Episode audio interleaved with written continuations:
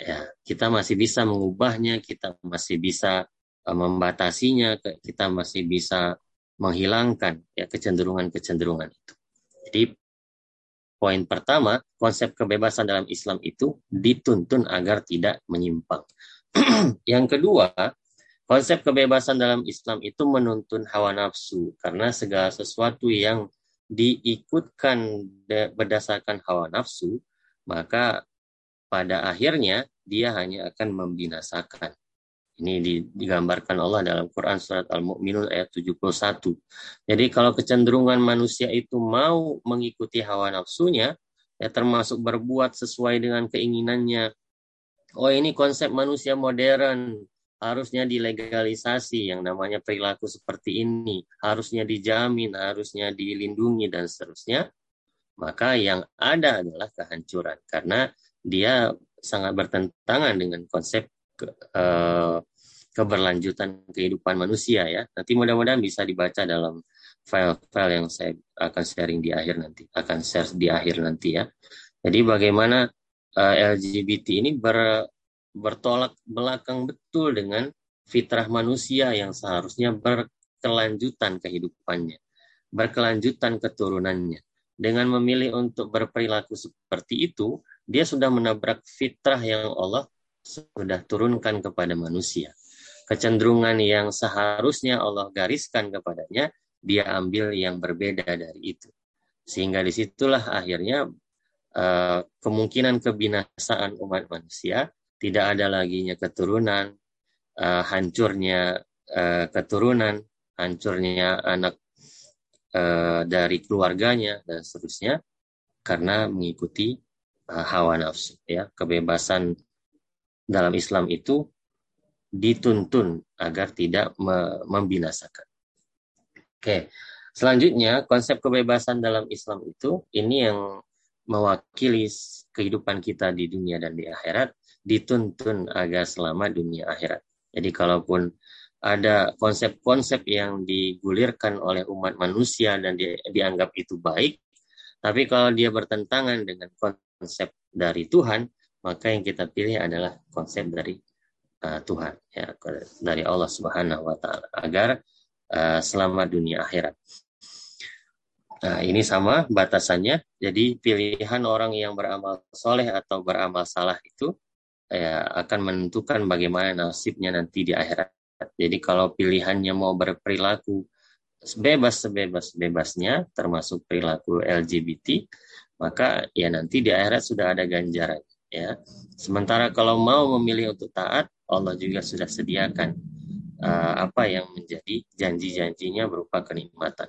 Oke, ini yang ingin saya tautkan teman-teman sekalian. Di situlah kemudian kesadaran kita uh, me menyadarkan bahwa manusia itu butuh sandaran, ya sandaran hidup berupa agama. Karena tadi ada kecenderungan-kecenderungan bebas, kecenderungan untuk mengikuti hawa nafsunya, kecenderungan untuk berperilaku yang tidak baik, fahisyah, khobais, atau apa sebutan-sebutan dari perilaku-perilaku yang tadi, ya di situlah kemudian manusia itu membutuhkan sandaran hidup berupa agama. Nah, karena pada hakikatnya manusia adalah makhluk lemah yang membutuhkan Tuhan sebagai sandaran kehidupan. Mudah-mudahan uh, apa keterkaitan antara pembatasan-pembatasan kebebasan tadi bertaut dengan konsep uh, keberadaan agama ya bagi kehidupan manusia itu. Nah, di sinilah kita kemudian juga disadarkan Allah yang paling tahu kebutuhan dari uh, ciptaannya ya seluruh ciptaannya. Maka perintah dan larangan Pengakangan adalah tuntunan, bukan pengakangan. Ini misalnya ya, ini untuk yang eh, teman-teman putri. Jadi Allah sudah katakan misalnya, Hai Nabi katakan kepada istrimu, anak perempuanmu, istri-istri orang mukmin agar hendaknya mengulurkan jilbabnya ke seluruh ke seluruh tubuh mereka. Ini uh, berkaitan dengan perintah berhijab ya. Yang demikian itu supaya mereka yang pertama lebih mudah dikenal yang kedua tidak diganggu atau disakiti. Ini real ya.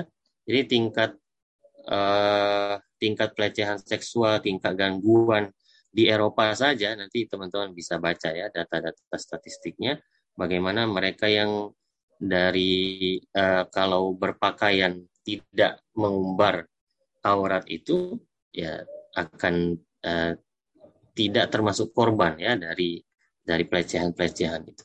Apalagi kalau dia sudah berhijab di situ uh, dia akan tidak diganggu ya tidak disakiti. Nah, ini misalnya, ini salah satu contoh saja. Karena Allah yang paling tahu kebutuhan, maka kalau Allah sudah larang, pasti dia tidak baik untuk kita. Dan kalau Allah sudah perintahkan, pasti itu baik untuk kita. Nah, jadi kalau Allah sudah larang perilaku yang menyimpang, maka jauhi perilaku itu. Kalau tidak, akan sebaliknya menghancurkan kita sendiri. Nah, masuklah kita dari prinsip kebebasan tadi yang yang dikekang dalam tanda kutip yang dituntun oleh agama tadi bertautlah dengan bahasan terkait dengan HAM dalam Islam. Nah, uh, saya pernah mengurai ini secara lebih luas ya, tapi kita masuk saja kepada poin-poin utamanya yang nampak pada slide ini. Jadi konsep HAM dalam Islam itu menempatkan pemegang kedaulatan tertinggi atas manusia adalah Tuhannya. Jadi Allah Subhanahu wa taala yang memiliki kedaulatan tertinggi atas kita sebagai manusia. Jadi nggak boleh lagi mengedepankan oh pikiran saya yang lebih tinggi atau keinginan saya yang tertinggi. Tidak. Kalau keinginan kita, kalau pikiran kita itu bertentangan dengan konsep yang sudah diberikan oleh Allah Subhanahu wa taala, maka yang dipilih adalah konsep yang diberikan oleh Allah. Nah, kalau tidak, pasti akan menyimpang. Ya. Uh, yang kedua, poin yang terkait dengan HAM dalam Islam, HAM dalam Islam itu mencakup seluruh hak yang dianugerahkan Allah Subhanahu wa taala berdasarkan kodrat sebagai manusia. Jadi semua yang ber, ber uh, menempel ya pada pada makhluk bernama manusia itu adalah haknya yang dianugerahkan oleh Allah karena kodratnya sebagai manusia. Nah, sandarannya apa? HAM dalam Islam bersandar pada syariat, ya utamanya Quran dan hadis ya. Maka hak manusia itu tunduk pada hak Allah Subhanahu wa taala. Di sinilah kemudian kita tahu HAM itu dijalankan bersamaan dengan kewajiban asasi manusia. Nah ini yang tidak banyak di highlight ya dalam konsep HAM Barat. Jadi yang ditekankan HAM, HAM, HAM, kamnya itu tidak banyak uh, porsi pembahasannya. Maka kalau kita lihat referensi-referensi luar yang ditekankan, yang diajukan uh, adalah kampanye-kampanye tentang HAM, tapi merupakan tentang kewajibannya sebagai manusia itu sendiri. Jika tidak, kalau ini tidak dijalankan secara bersamaan, maka HAM dapat disangsi, bahkan dicabut. Maka dalam konsep Islam itu ada raja, ada kisos, ya balasan kalau dia melakukan sesuatu. Nah, selanjutnya konsep HAM dalam Islam itu didefinisikan oleh manusia hanya dapat dibenarkan jika selaras dengan syariat. Jadi kalau konsepnya menurut manusia itu baik, oh menurut negara maju itu bagus, menurut negara modern itu ini yang terbaik dan sebagainya dan sebagainya. Tapi kalau dia tidak selaras dengan syariat, ya tidak boleh dipakai. Itu konsep HAM dalam Islam. Karena apa? Islam itu sejak uh, risalah kenabian ada.